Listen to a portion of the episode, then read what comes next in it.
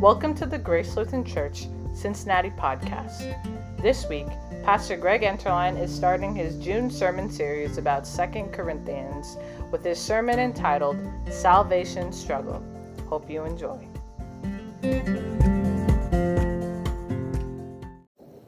Grace, mercy, and peace to you from God our Father and from our Lord and Savior Jesus Christ. Amen. Well, many of the most worthwhile things in life are only received by us after struggling to achieve them. Um, simple example in athletics, the accomplishments that I'm most proud of were things I had to work really hard to achieve.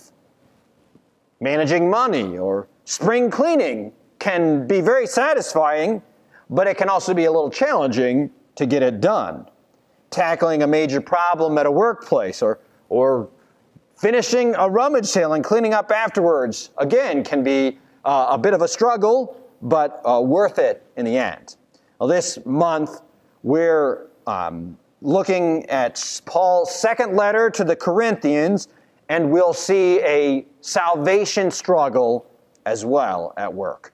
Salvation, we know through Jesus Christ, is, is free.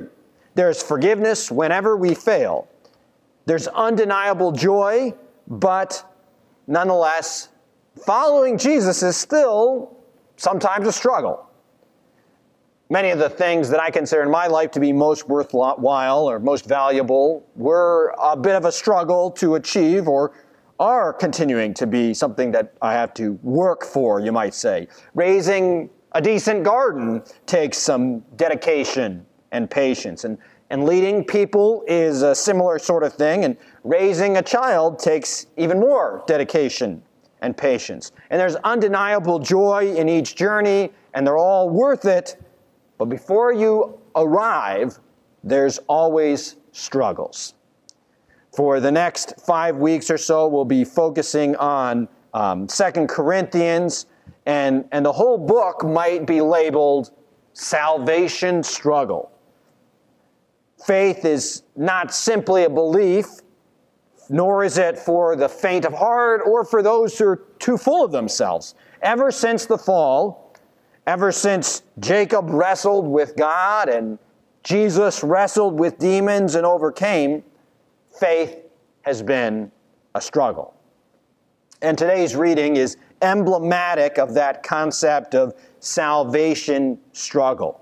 Uh, our reading begins with a picture of a very precious or, or rare item being carried around in very ordinary plain jar of clay. Now, jars of clay were the ancient world's version of cheap plastic. Of course, plastic is, is way better from an engineering perspective, but in the pot's favor, at least they were biodegradable. And another advantage of pots for the ancient world was that they don't require a factory. And the main ingredient of clay jars is clay, pretty available and cheap. Well, this picture reflects the irony of the Christian life, in which was particularly magnified, Paul said, in his own lives or in the other apostles around him. Uh, the metaphor is pretty simple. The ordinary clay jars are the people, Christians, you and me, and the apostles. Uh, the precious treasure is Jesus, and Paul especially highlights Jesus' death and resurrection. You see, in the New Testament, the cross and the resurrection of Jesus are clearly not simply an event that we believe, although they are that, but they are something much more. They are, that is the core of our new identity in Christ. Now, we don't die in a physical sense yet, just because we're Christians, yet we do die to sin. We're in the process of God killing impure and selfish desires and making you and me new, different than we would be without God in our lives. And in chapter 5, Paul will say more about this. He'll talk about through the Spirit, we are a new creation in Christ. And that means, among other things, that we're no longer dependent upon the praise or pleasures of this world. Instead, we find consolation or satisfaction in our Savior. The Christian faith is always a struggle, a struggle in particular between life and death. And as we continue to read in 2 Corinthians, we'll see that Paul himself, in, in this book in particular, faces, or this city in particular, maybe is a better way to put it, faces a lot of external challenges. Paul had to struggle to teach the Corinthians about things like sexual immorality or caring for not just their own needs, but the needs of their faith and fellow Christians. And Paul didn't just struggle in a classroom sort of sense to teach them this, he had to follow through and correct them repeatedly for mistakes in these areas.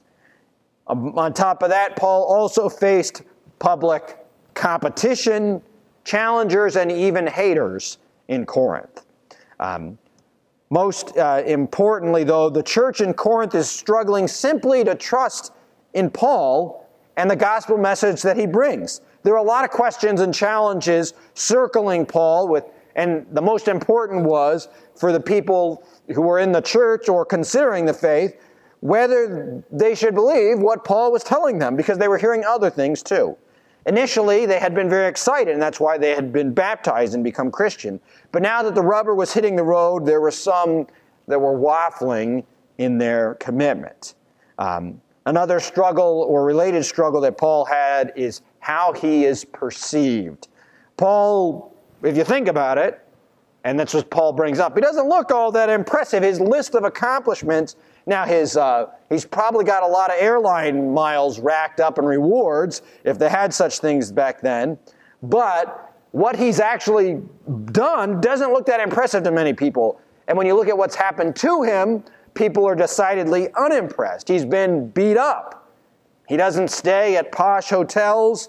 His salary is pitiful, and he's often, well, in jail. This is all the stuff that his opponents latch onto and detractors take and begin talking about. And they begin a pretty successful smear campaign to discredit Paul in Corinth and beyond. And it's really quite the spectacle. A lot of people see this spectacle and the, the things surrounding Paul, and they hear all kinds of hostile and negative thoughts or um, interpretations directed towards Paul and the gospel and they start to wonder what did we get ourselves into here? Is this Paul guy a crazed lunatic? Is he just a criminal? Is this new community and lifestyle really worth it?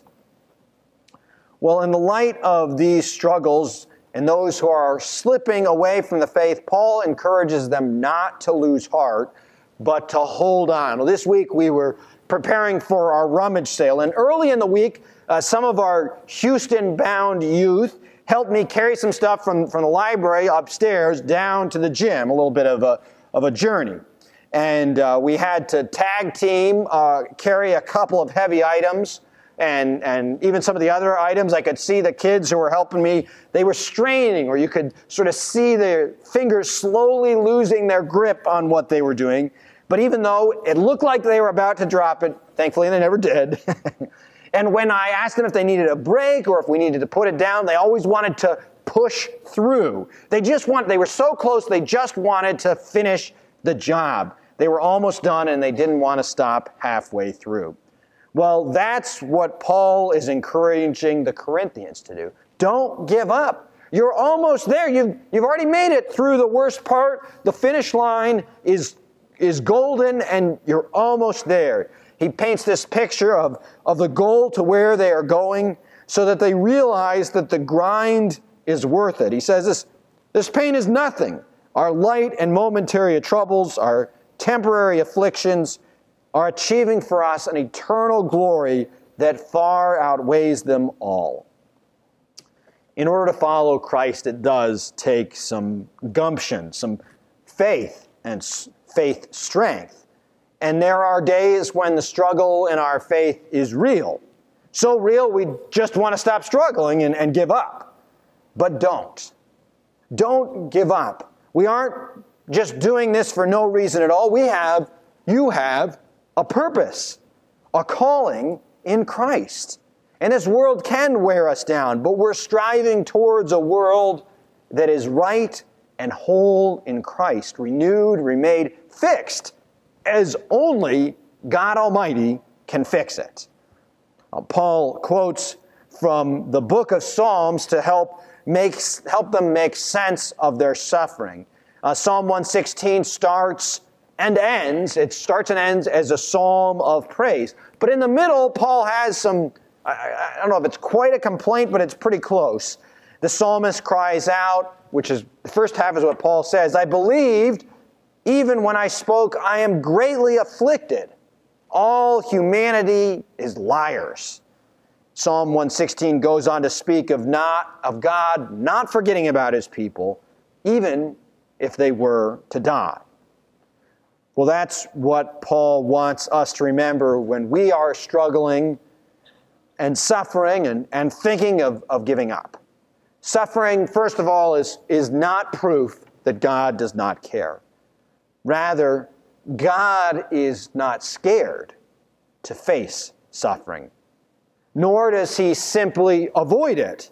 Rather, he overcomes it through the cross. And we too need not be scared or cowed by suffering. Rather, we face it with Jesus and the cross set before us. For through Christ, we too shall overcome and not avoid suffering. Um, people like Abraham, Moses, and David were not, if you think about their stories, were not universally loved or initially even welcomed, often by the very people they spoke to. Rather, they were often persecuted or, and derided. But did that stop Moses or David or Abraham? No, because they had the Lord of hosts by their side. Now, in, in most of those cases, they consider giving up, but they are encouraged by the Lord. And through the Lord, they overcame. And so too will you and I. Be, don't get thrown off your game by suffering. And, and, the reason Psalm 116 worked as a, a song, probably maybe one of the favorite songs of Israel, was because it started and ended with faith, but in the middle was that struggle. It started with faith, it ended with faith, but in the middle it has these complaints and, and problems that are going on in the world. And that's how often God still works and how he worked with his people in the Old Testament. He starts, he starts them off giving them blessings, and, and he promises many more later. But in the middle, it was a salvation struggle. Well, sometimes our walk with Christ is a salvation struggle as well. But if you think about it, we are, if we are ever in a position like Paul, David, Moses, or challenged physically, emotionally, psychologically on account of our faith, then we are in good company the company of the saints. More importantly, we are in the company of Jesus Christ, who suffered for doing good and following the will of his Father. Just as Jesus overcame, so too we will be renewed. And so Paul says, we walk by faith. We are outwardly attacked and wasting away, but our souls are renewed day by day by Christ, our Lord and Savior. So don't give up the fight but continue in the salvation struggle. Christ will sustain you. In Jesus' name, amen.